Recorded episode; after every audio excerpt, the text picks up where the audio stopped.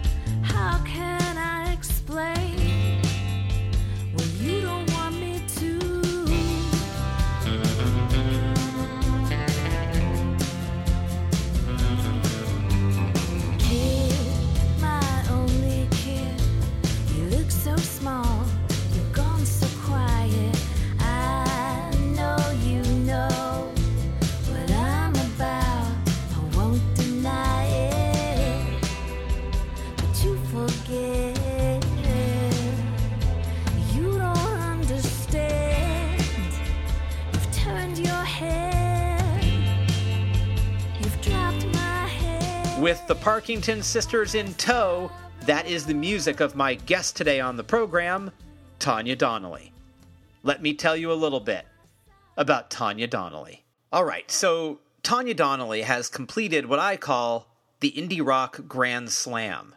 In tennis, it's the French, Wimbledon, the Australian Open, and the US Open. And in music terms, it's being in three undeniably great bands and then having a successful, critically acclaimed solo career. Think about it. How many people can you name who have done this? So, Donelly was in Throwing Muses, The Breeders, and the Grammy nominated Belly. And her critically acclaimed solo career, bolstered by albums like Love Songs for Underdogs, is impossible to deny. Not too shabby, Tanya Donelly. Now, I will tell you that Tanya is someone I've wanted to talk to for a really long time. Not only is she a magnetic figure with tons of onstage charisma, she's a brilliant and evocative lyricist whose work is a dreamy blend of Anne Sexton, Wallace Stevens, and Leonard Cohen. Heavily imagistic and loaded with mysterious symbols that shimmer and fade and turn to gold, then dissolve in the dark and rise again as stars with colors you've never even seen before, Donelly's work is the kind of work that really sticks with you. There are shipwrecks and moonbeams and rain and weird lights and dogs with see through skin. You know, the kind of skin you can see through. The fact is, Tanya Donelly is a fascinating and brilliant writer, as well as being a fascinating and brilliant singer. Her vocal gymnastics are subtle, powerful, and deeply arresting. She's a mysterious and captivating artist, and I've admired her work for years. Her new album, Tanya Donelly and the Parkington Sisters, covers some of Tanya's favorite songs by the Go Go's, Leonard Cohen, Kirsty MacColl, Split Enz, The Pretenders, Wings, and Echo and the Bunnymen. And let me tell you this it is outstanding. It's so good. You'll hear some of it on this show. You'll also hear me talking to Tanya Donelly. So let's get to that. This is me and Tanya Donelly having a chat right here on Stereo Embers, the podcast.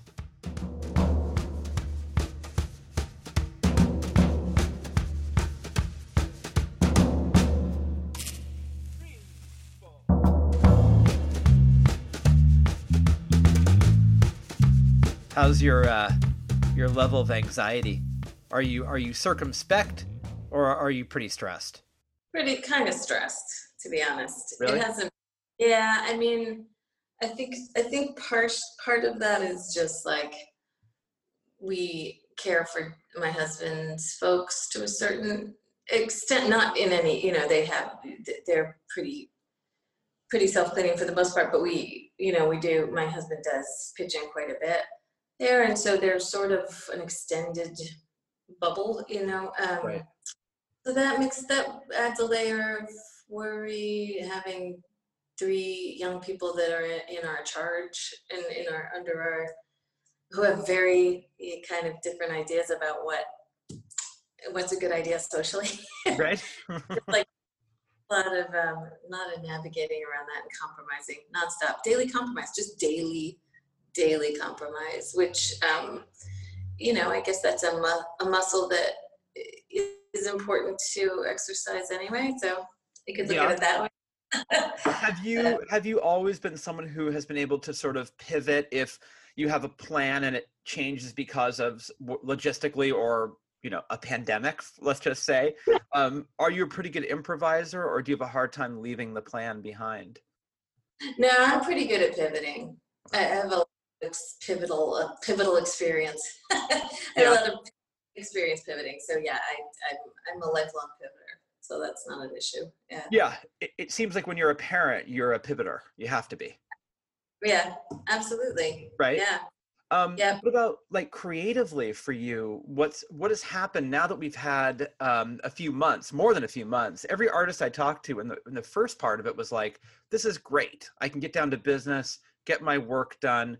Now, six months out, they're saying it's not so great because there's no revenue for live music. We're starting to get worried. Yeah. I, I, I and I think that that I don't want to be it's really hard you know I was full of silver linings a couple of months ago and I'm I am out of them I feel like um there's going to have to be some really uh creative replacements because I can't imagine that um I, you know I worry for the venues and I worry for the clubs but I I, I would love to ha- you know to have some real I just watch shows being pushed back and back and back and back.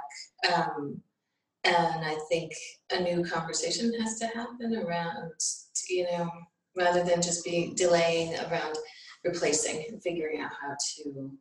There's a club, one Somerville here, there's a club here called One Somerville. Um, it's a fantastic venue, but they very quickly um, had a streaming platform. It feels like a show somehow, like just the way uh, they structure it and present it, and um, that's been great. I feel like um, there's also a club here called The Burren that's always done streaming, so they actually have this great model whereby you can actually go into the Burren by yourself hmm with distanced musician friends and play a show that streams. So that's kind of, that's I like that there's don't get me wrong there's nothing nothing nothing replaces live music being Right. in a room you know that's but there's something nice about watching people play on a stage Yeah. even if you're even if you're not Right. Right. and and I love the intimacy of the phone shows. You know, there's something really nice about that. But I do also, you know, I miss the frame of a stage, and it's nice to see that that you know there are venues that are figuring out how to how to use their stage again um, without putting people in a room. Yeah, I worry about sound engineers. I worry about people who do the Yeah. lighting. I worry about all those people. I don't know what they're going to do. Yeah. Well, this, I feel like this model, because, you know, the two examples I just used, there are sound engineers in the room. Yeah. There, are- there is lighting, you know, and again, it's just a scant percentage of what existed before, but I just feel like finding a way to, to just pull us through to the other side, um, make sure that, that, that the doors will open again someday. Yeah, I just spoke to the singer of the Apartments, and he was telling me that he said, "Oh, my tour dates have been rescheduled for October." I said, "That's not so bad." He said, "October of 2021." I was like, Yeah. "Oh, right, of course." You know, I've had Kristin on the show a couple of times, and I know she spends so much time on the road. Um, this has probably not been easy for her. This has not been easy on my sister. She's, I mean, she is a road dog. She would, she's so, so, so, so itching to get out. So, yeah. yeah but also just in terms of keeping the lights on in your life uh, that's where i start to really worry as well you know like you need so many musicians really do rely on that f- to pay the bills Yes, absolutely. Yeah. And, you know, I know several people who have albums out who had, you know, life sustaining tours set up, not to, you know, uh, to support what their new, you know, su- support their new music, but also that's their job, their day job, you know, Yeah. it's how they support themselves and their families most, um, much of the time too. Um, yeah, it's, I don't know. well it's dizzying right It's- And it's also, you know, I just feel like there's no, there's no one emotion around anything anymore. It's everything is like a, an emotion trifle of, you know, just layers of, you never feel one thing at a time right now. It's every, and, you know, and speaking on this subject, I, I, all of these, there's, you know, I get this just like sadness and hope and, and deep concern and um, guilt for some reason. Like it just like everything, a layer of of everything. You know, you're feeling multiple things simultaneously at, at all times. tell me about guilt you mean guilt in what sense It, I mean, I think in the sense that there's a part of me that feels like this is a time for proaction, and I'm not, you know, it's easy for me to say people should be thinking of alternatives, but really I should be thinking of, we, you know, that this this is a community, a widespread community agency is needed where everybody is is starting to have the conversation what are we going to do? And how are we going to sustain sustain this through the next possibly year you know? I mean who, who knows? Yeah. And when it comes to the shows that you're talking about the pivot of let's do something online. Let's do something through facebook. Let's put something on youtube um, the experience for you as a performer must be entirely different because for me as a professor when i'm in the classroom i can teach all day. When i'm on zoom i mean you and i talking is fine um, but when i'm on zoom with 20 people staring at me in 10 minutes i'm sweating and i'm drained. I'm so tired. And what that? That is so um, that's I'm actually taking a couple of online courses right now and um it's exhausting for no reason yeah not really sure what that what that energy drain is. You're in your own house you're sitting in your own chair you're in in a cold familiar place and it's 10 times more more draining. Like the cat walks by you're you're you know you're comfortable but for whatever reason I, i'll tell you what i think it is. I think that you feel you're being looked at in a totally different way than when you're like in a classroom or on a stage i feel like the gaze at you is more intense in some way Yeah, I think you're right. Yep. Yeah, I do actually. I have um, for this. Uh, a friend of mine advocates for this class um, very strongly that you take your own image out of the mix, out of the gallery.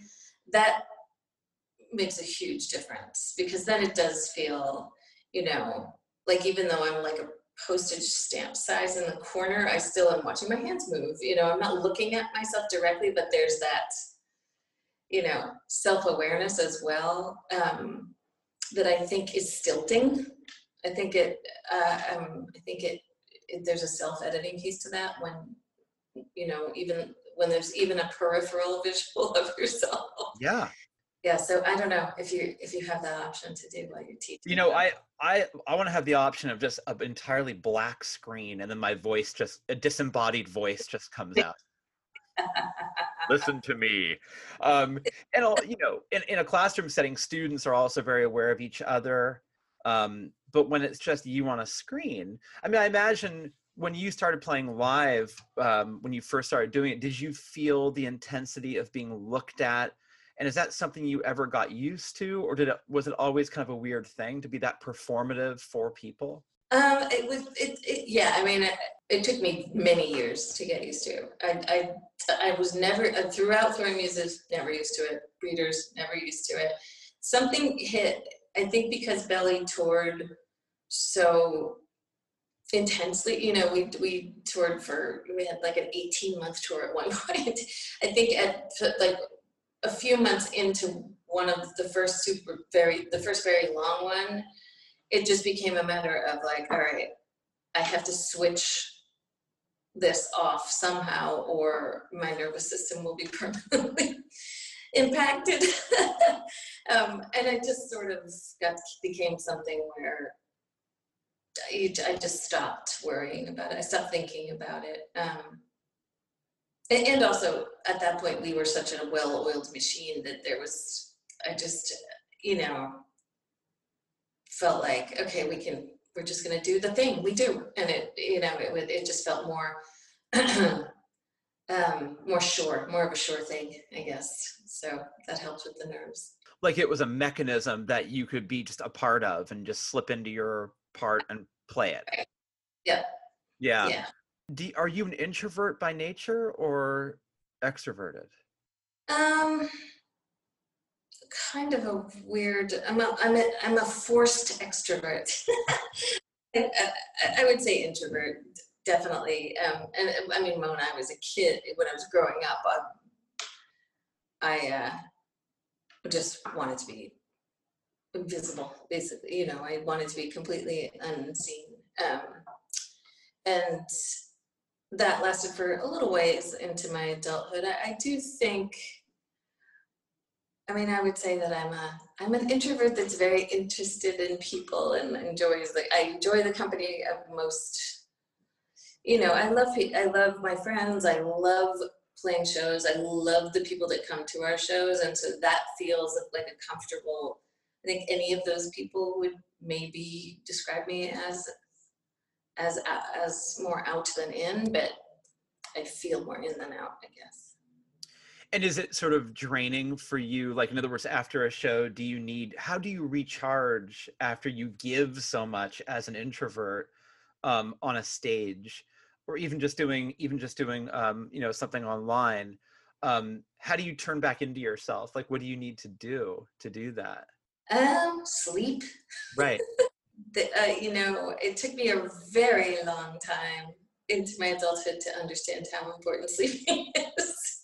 Yeah. um, you know, it felt like it, you know, just sort of more of like a quick recharge, and now I understand it for what it is. You need to, you need first of all, I I am a firm believer in a full dream cycle. I think that that is important, in, like in a profound way, um, for rest and for personal evolution and you know I, I think you need to dive into some good dreams every night um, and that only happens if you're getting the full the full dose I imagine the full dose has also something to do with duration. So, like a nine hour sleep night, is that a, a good way to do it? Or yeah eight nine eight, yeah. nine? Yeah. Yeah. Yeah. I think I'm, um, I'm in the five to six. Um, yeah. I'm, Well- actually, you know, yeah. isn't it weird that just like i mean that's one thing that i've been talking to the kids about because they're they're sort of like why when we have every opportunity to have a full night's sleep now is it five hours and then i'm awake you know five or six hours and then i just think that that's that's worry that's the worry the worry clock Yeah. It's totally the worry clock. Speaking of children, I was watching uh, Alanis Morissette's new video, which is just great. It's such a marvelous song, and she's just sounds great. Um, and she's a relatively new mother. And in the video, she has her children, and it's really a song for her children. I'm not sure if you've heard it. And Yeah. she's very public with with her motherhood and with her children. Um, when you embarked on motherhood, did you feel a need to sort of kind of wall that off a little bit and keep it more private? Um, or was that something conscious you even thought about? Um, I keep them pretty private. I, I, I do. I mean, I don't. You know, every once in a while, I'll like tweet an anecdote or I'll put a picture of them on Instagram or something with their full cooperation Right. always. Um, but I, you know, I kind of follow. I think when Gracie was small, and my oldest was little. She toured with us until she was, you know, until we stopped touring as much, basically. but she, so she did full, long, lengthy tours with us through for most of her until she was six, six or seven. Um, at that point, you know, she was coming to shows, and I would tell stories about her on stage, and you know, um, and then I think she, you know, she hit the hit an age where she became, you know, she was visibly less comfortable with that, and so I stopped. And from that point on, I've just been very um, respectful of what their comfort level is, and they both are um, deeply uninterested in being.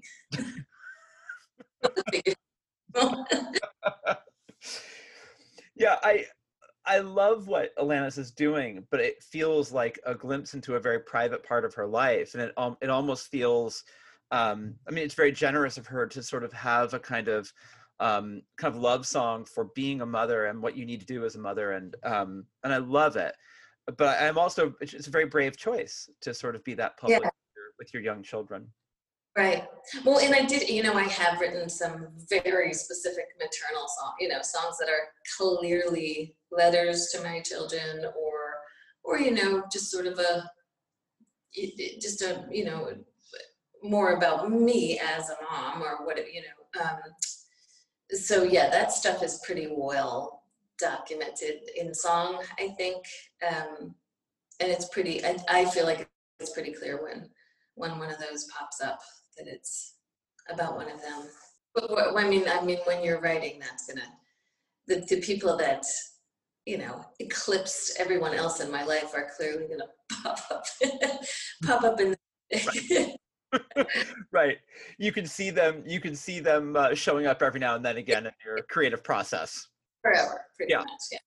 how is your creative process right now do you feel that you are in terms we talked about pivoting are you more creatively focused are you less focused where are you in terms of process Um, it kind of uh, right.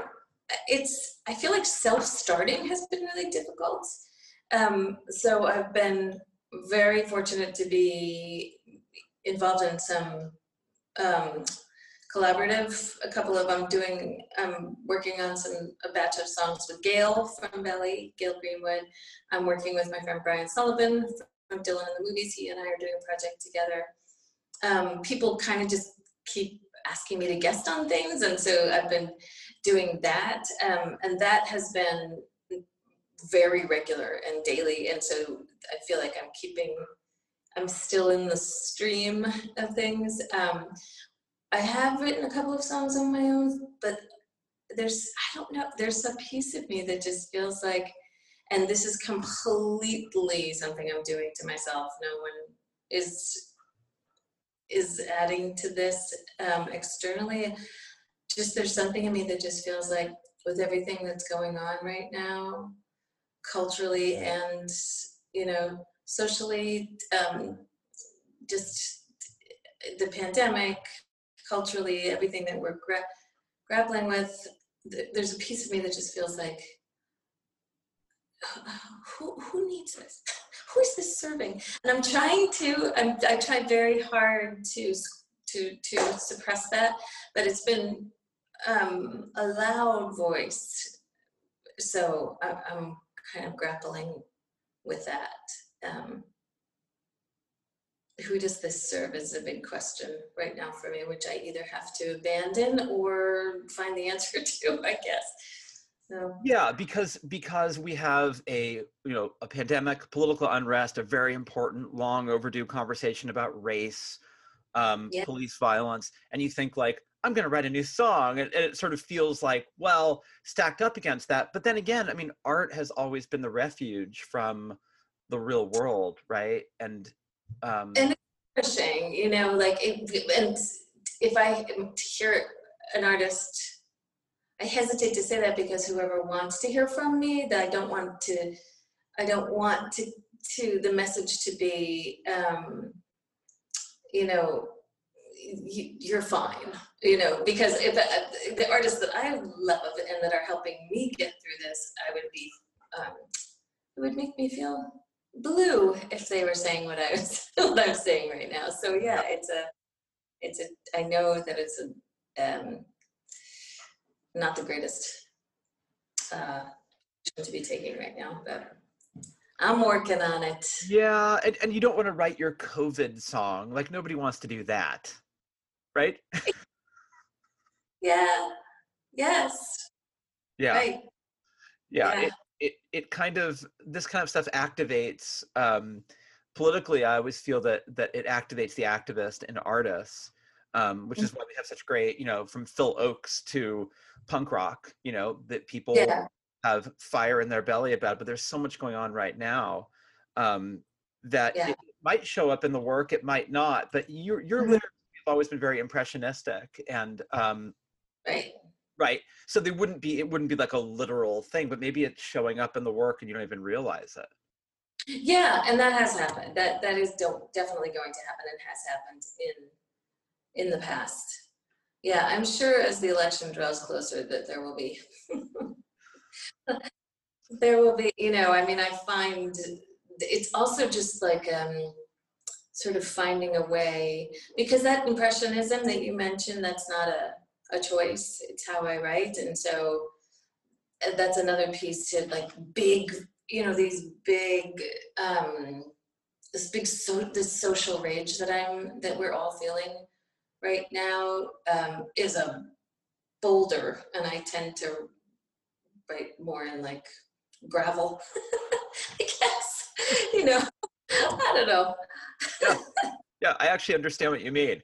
Uh, I totally get that, and I've I've always felt in my own work because I'm a writer, and I've always felt um, I always encode everything. So you know, like my family, my personal life, it's in there, but it's not. It's encoded, and it's so yeah. deeply encoded that you you wouldn't know it's there. But it's sometimes I don't even know it's there, um, but it's there. You know. Yeah it's fun when you don't know it's that's my favorite kind is when you figure out years later that it was there that the thing you did not realize you had said you have said. Have you ever found this? I was working on a poem the other day and i could not stick the landing. The poem was done. I had one last line and i could not come up with it. And i found myself there are things i know that i can p- get away with that feel like cheap tricks to me. They feel like fake endings but i think I think it would fool most people, but for me, it's not going to fool me. Um, right. Um, do you find sometimes if you hit a creative wall that you find yourself going back to those reflexes where you know you can pull it off, but it's not really what you want to do? Yes, and I have done that before and regretted it. You know, there are there are moments, you know, that I have made that choice and I will wince whenever I hear it or think of it. Um, so yeah, that I think you that's um, and especially if that's how you feel, because yes, it, as you said, if you, you you know you have to be unfooled and you have to be because you know when you do when you make that choice, it takes the rest of your poem down into the to the lowest line, you know, and yeah. Do you teach poetry? Is that what you teach? Writing and I teach writing, yeah. Yeah, I do. And so I mean, and I was laughing because it literally took me 20 years to put my first book of poems out. But it was I was just tweaking it and, and just tweaking it, and I don't want to take 20 for the next one. Um, but there, there, when I do that thing where when I re, when I regress and do the thing that's easy for me to do, it makes me feel like I've I'm devolving as a writer and going back to being 27 years old and and pulling off these cheap tricks and um, you have to hold yourself to this weird standard where you can't allow yourself to do that. So you're the creator, you're the editor, and you're the referee. Yeah. right? Do, do you yeah. find that in your in your own work? Yeah. Oh, absolutely. Yeah, I always find like, you know, this is going to sound so simplistic, but it was said by a transcendentalist, and that's about as pure as it gets. But Louisa May Alcott actually um, was asked, you know, how do you, how do you finish? Uh, that, that was the question. Um, and she said, I take a long walk. I walk away from the book. I walk away from my desk. I walk out of my house. I walk and I walk and I walk and I walk. And at the time, you know, I remember reading that and thinking, you know, just, oh, that seems simple. But honestly, I started taking that, and especially in the dead of winter um, here, that that does it. It kind of does it. Like Yep. it just, it just blows everything out and sort of brings clarity um, yeah, so I would literally just walk into the woods, basically, just keep walking, and answer to a, you know, to a, to, it's a body answer to a brain conundrum, conundrum, but it does, it does work for me anyway. all at sea again, and now my hurricanes have brought down this ocean rain to bathe me again. My ship's a sail, can you hear its tender frame? Screaming from beneath the waves, screaming from beneath the waves. Hands on deck at dawn, sailing to sadder shores. You're porting my heavy stores,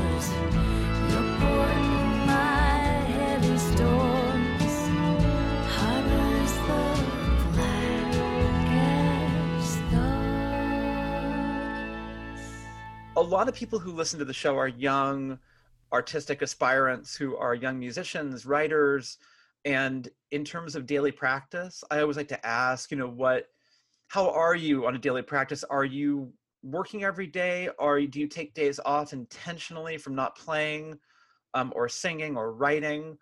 Or how do you handle that?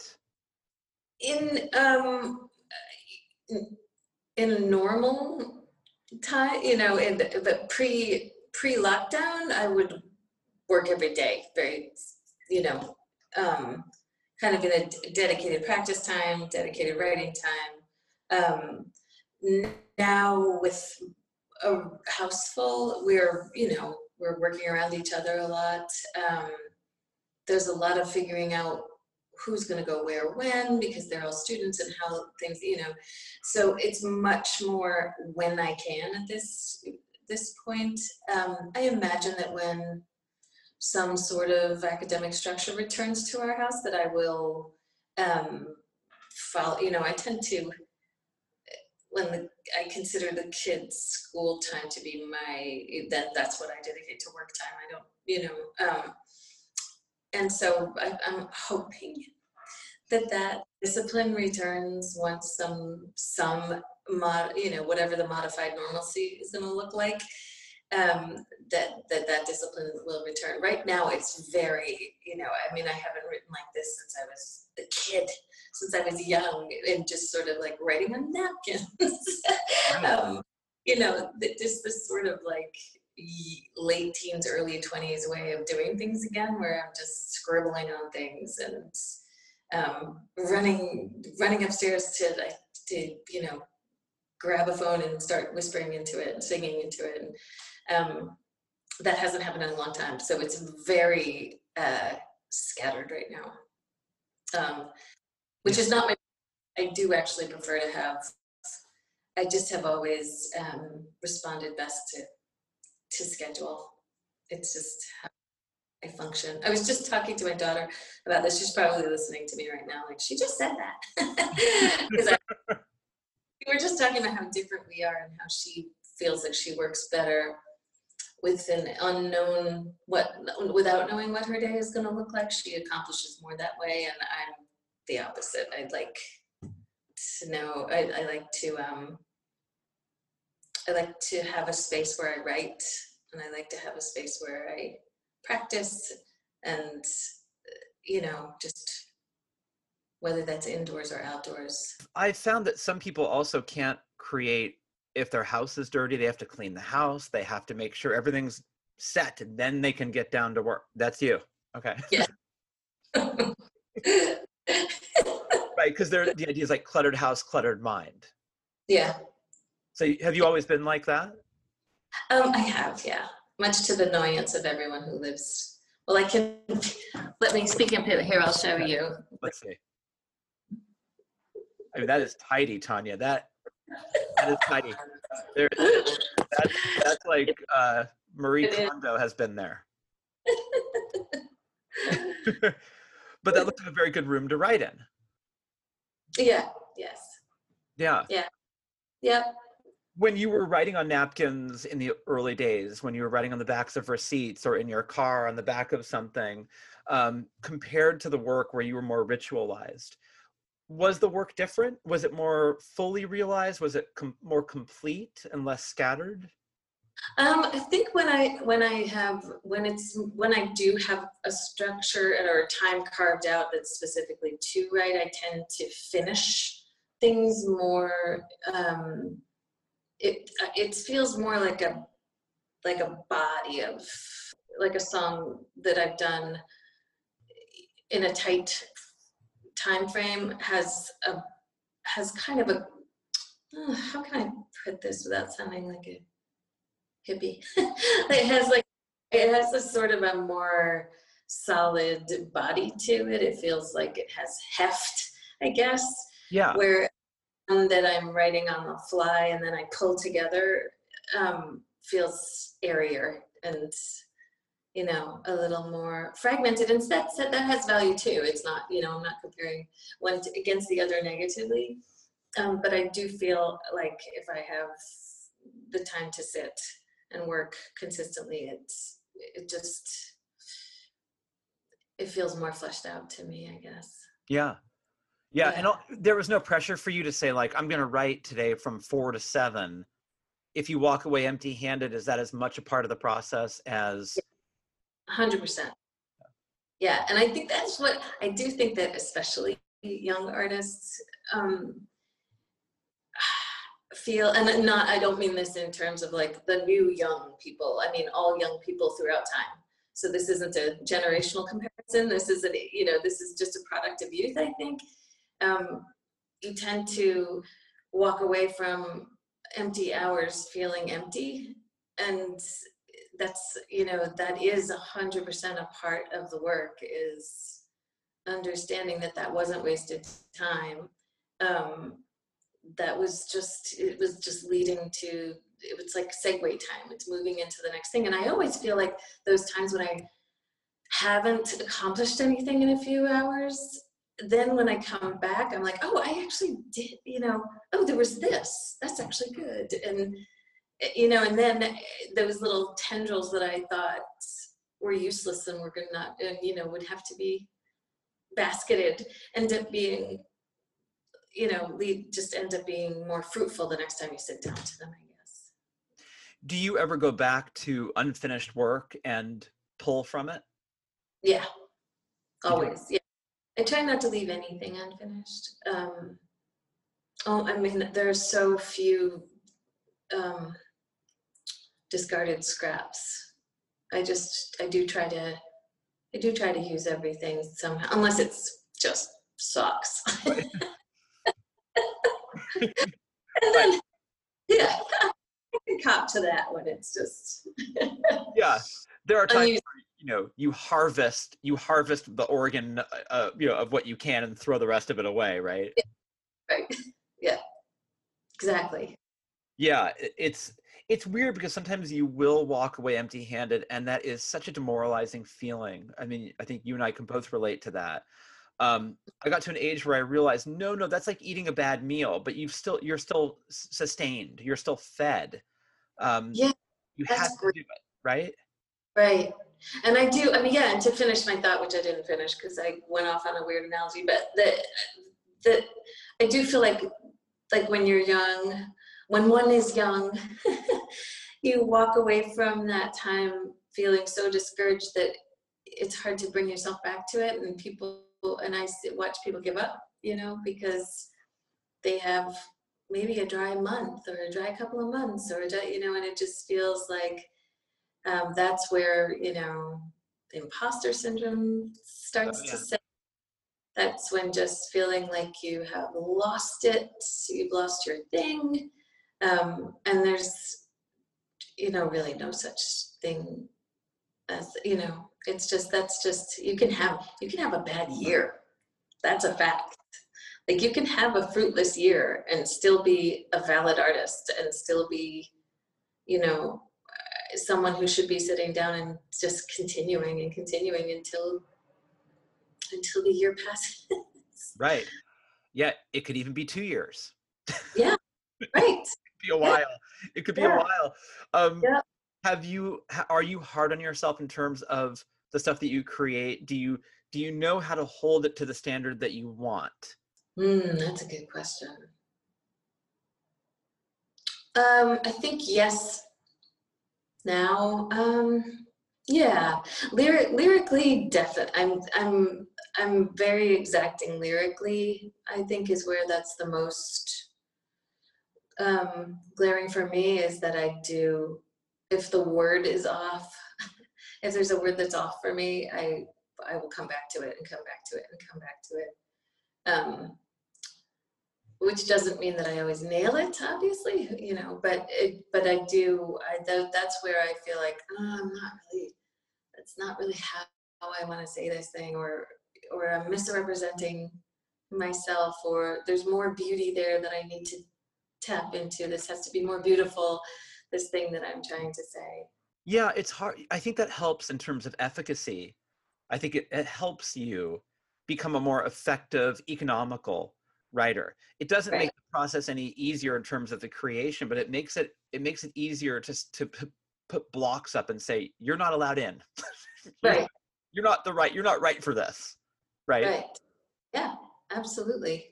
Yeah, and that is why the you know the perfect those perfect simple songs that you that sound so effortless are very difficult and years in the making. So Yeah, I, I wonder about the songs that you chose for the new album. And I've been thinking a lot. I've always said, oh, the Beatles are so incredible because they were so young and these and the work was so fully realized, which is totally true. But I Mhm. also think that if you look at Echo and the Bunnymen or you look at Split Enz, they were also young and those songs were also fully realized. Right. Oh, yeah, yeah. Um, looking at numbers like Ocean Rain, looking at, at by the way, great choice of the Split Enz song. That was a very cool, Oh, unexpected choice. that song is a piece of art. That is like a masterpiece. I mean, I'm in hu- I'm a huge Neil Finn fan. anyway, but that Me too. Um, when you look at those songs, was there, and they're also different, but was there something that you also gleaned from each choice where you didn't, but that you didn't, you always appreciated the songs, but did you learn something new about each of them in terms of construction, in terms of composition? Um, I learned that I picked a bunch of songs that are flawless vocal performances in the original, which was a setup, which was, you know, I set myself up for a pretty hard process. um, I did. I think you know. I did. I chose these songs because they were just like on, you know, just stuck in my brain pan. For that was kind of that's kind of the overarching theme of of this. Is just songs that are that run and run and run and run through me. Um, it's. It, I would say the one thing working with the Parkingtons because the Parkingtons, you know, I really just said, I want you. I've short, you know, I keep saying I farmed it out to them, but it, it, I did just basically say, make a Parkingtons record and I'll sing on, on top. Yeah. Um, and I'll sing, or I'll sing with them, which has been a long time fantasy of mine. So, um, and they, you know, I mean, the interesting thing is just, I think that the common thread is one, you know, we go from song to song and say, oh, this one's gonna, we know this one, this one's gonna be, we got, we're gonna get this one, and da da da. And each one has this really surprising complexity to it. Like something like even Days, which seems like a simple pop song, just the rhythms of it and the way she sings over it and the way the mute the instruments work together and that there's something just interestingly difficult about every single one of them. Um, and so I think that's what we sort of figured figured out. I think you you know you feel like you know a song front to back, but then when you sit down with it, it's this complete stranger all of a sudden, you know. And I all of us feel like that's what yeah. Kirsty was just a remarkable singer. I mean, incredible. And that song is.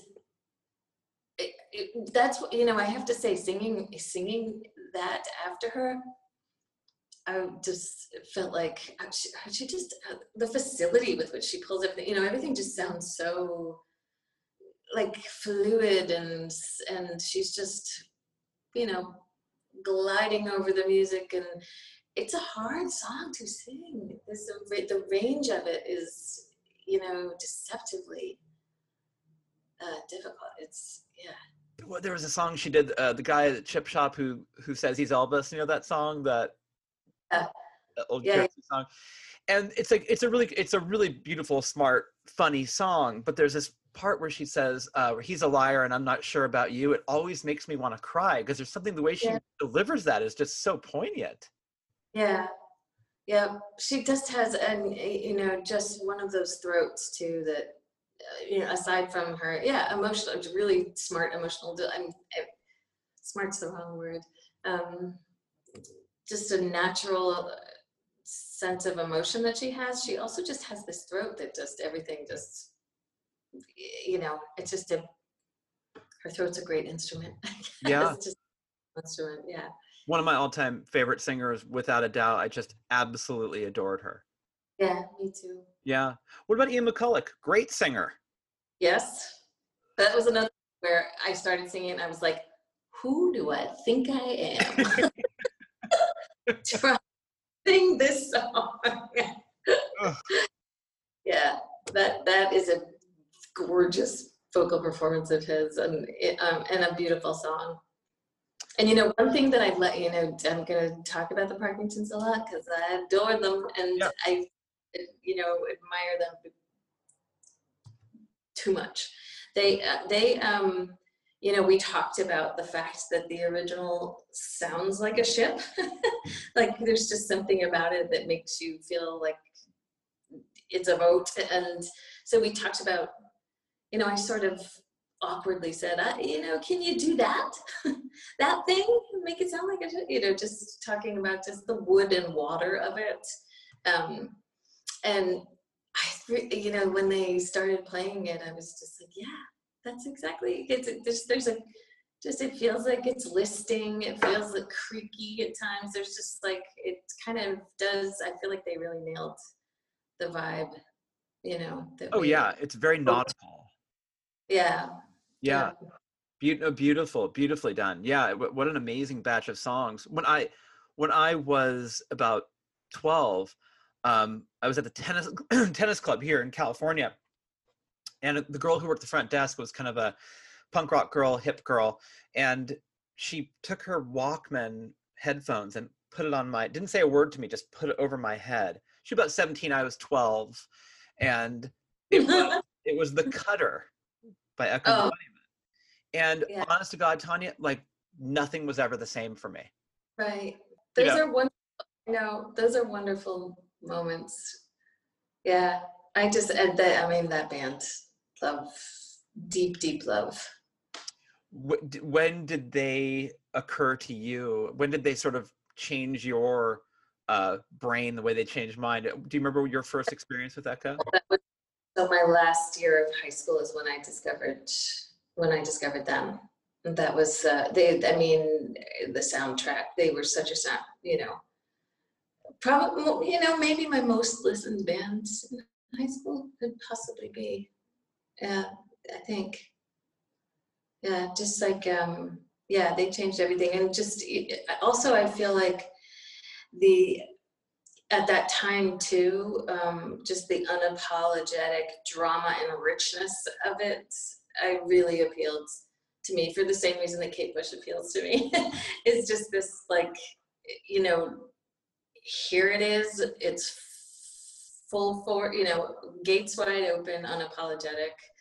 Um, and I, I, it was nice because it was a time when, you know, I was kind of in a post-punk frame of mind and to hear something so cinematic and so beautiful, um, but still that had that, you know, the cultural edge that I was looking for. It was just, uh, you know, I just,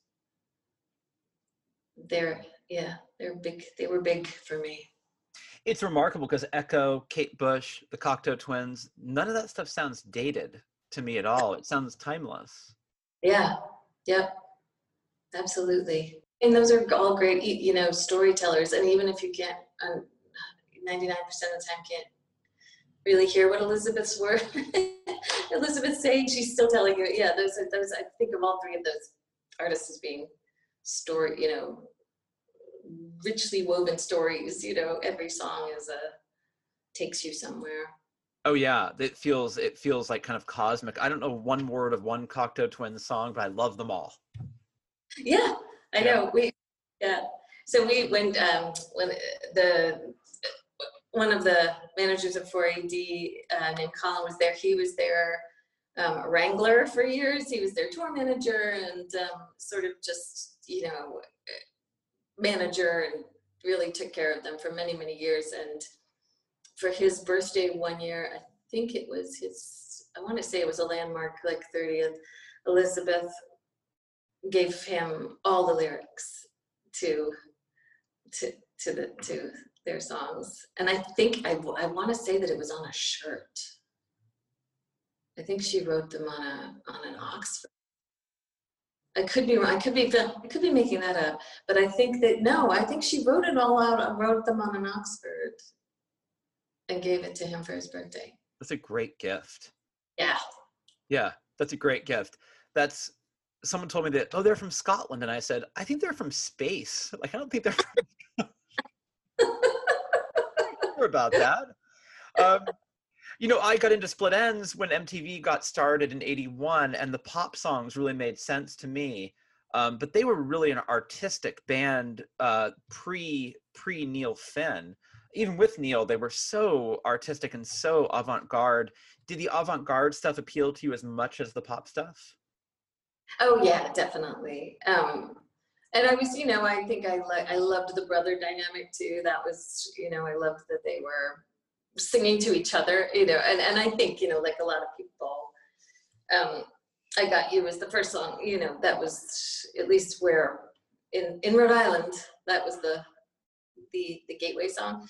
Um, and I, I definitely, you know, it was funny because, you know, we would sort of laugh watching that video because it's so new wave, you know, the, the face they're making and singing to each other, singing through a television to each other.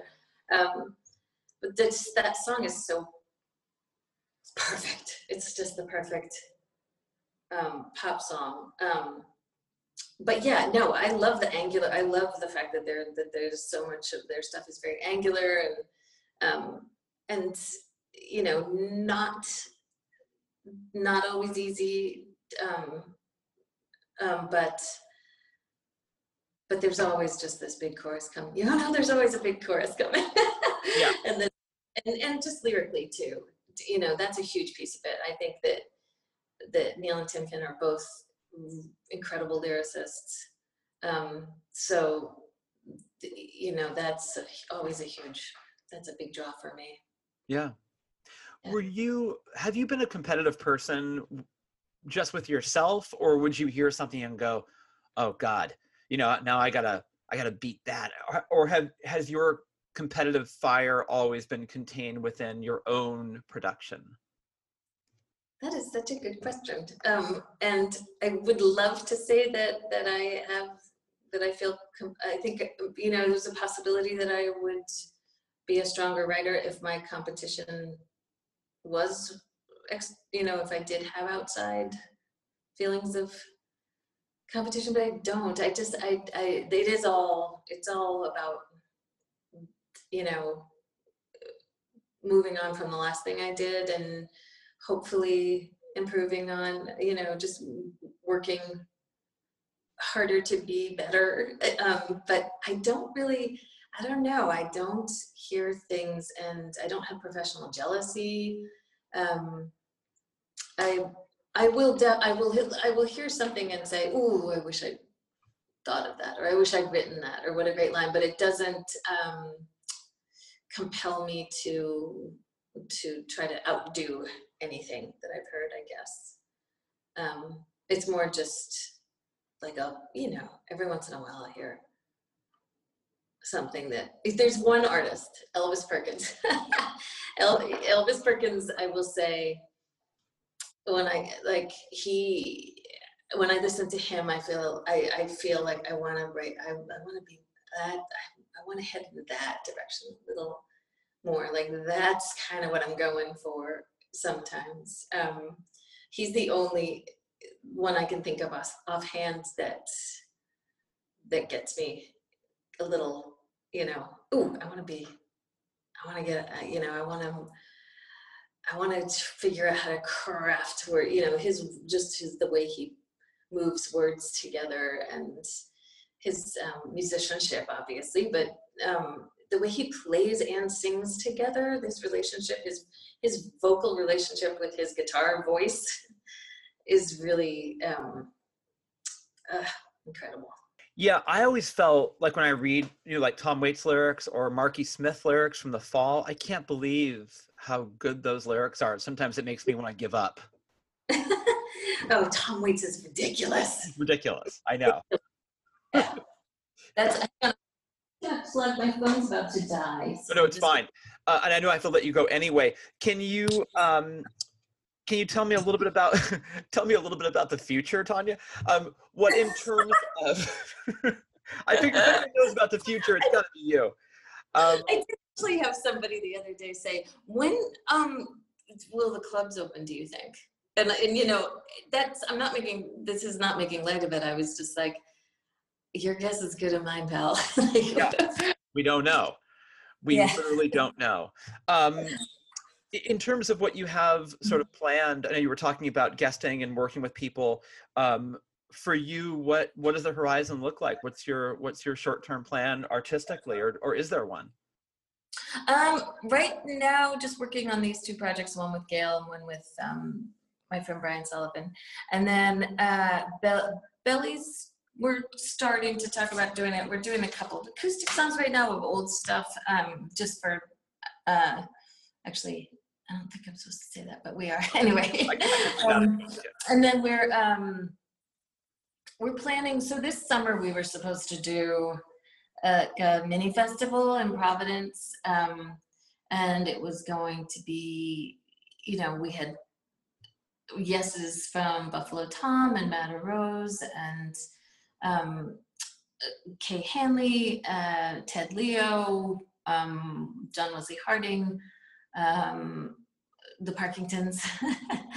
um, and we, you know, that was going to be, we had been, we were just starting to organize that and being very excited about it. Oh, and we also had authors coming um, and art, you know, there was going to be a visual arts piece and readings from different authors. Um, and so it was going to be this sort of big multimedia thing all taking place at the Columbus Theater in Providence and we are um, doing it next summer i Okay. hopefully so that is actually something that we're going to start actively working on because it takes takes several months to pull something like that together successfully. And at this point we i think we're going to start thinking about just planning to have it be an outdoor thing in the event that this continues you know to just have it be um tented so rather than have you know my thought is rather than have everyone in the same space have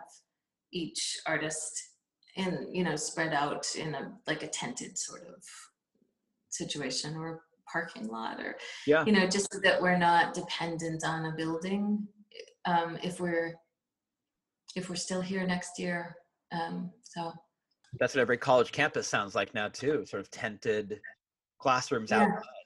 You know, right um, I'm so grateful that you took the time to chat with me in your clean room. Thank you. Thank you very much.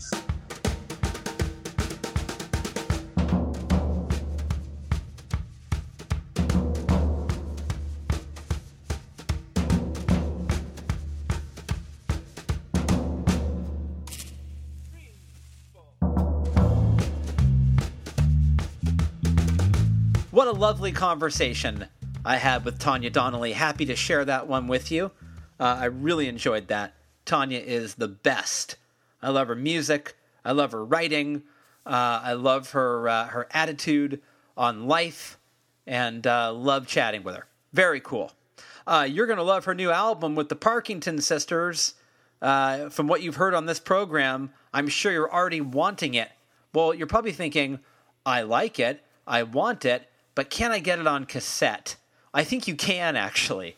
Um, if you go to American Laundromat Records website, which is alr-music.com, you can get the Tanya Donelly and the Parkington Sisters album on vinyl, on CD, on cassette. It's there.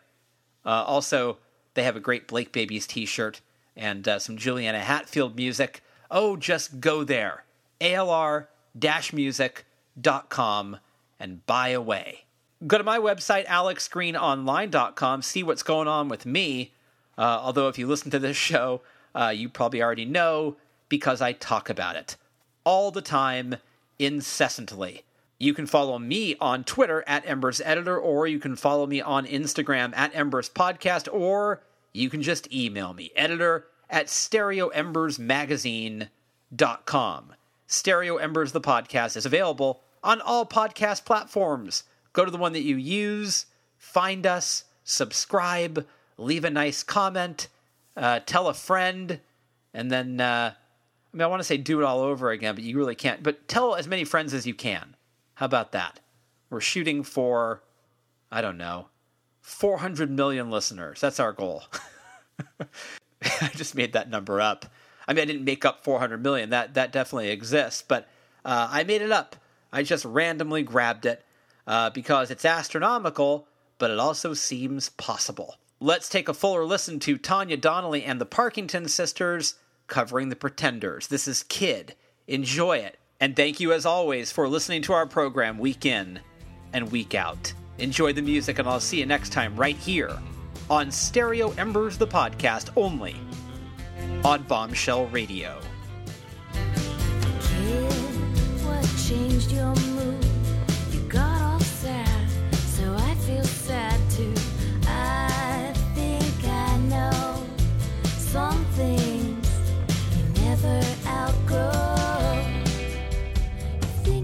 Wrong.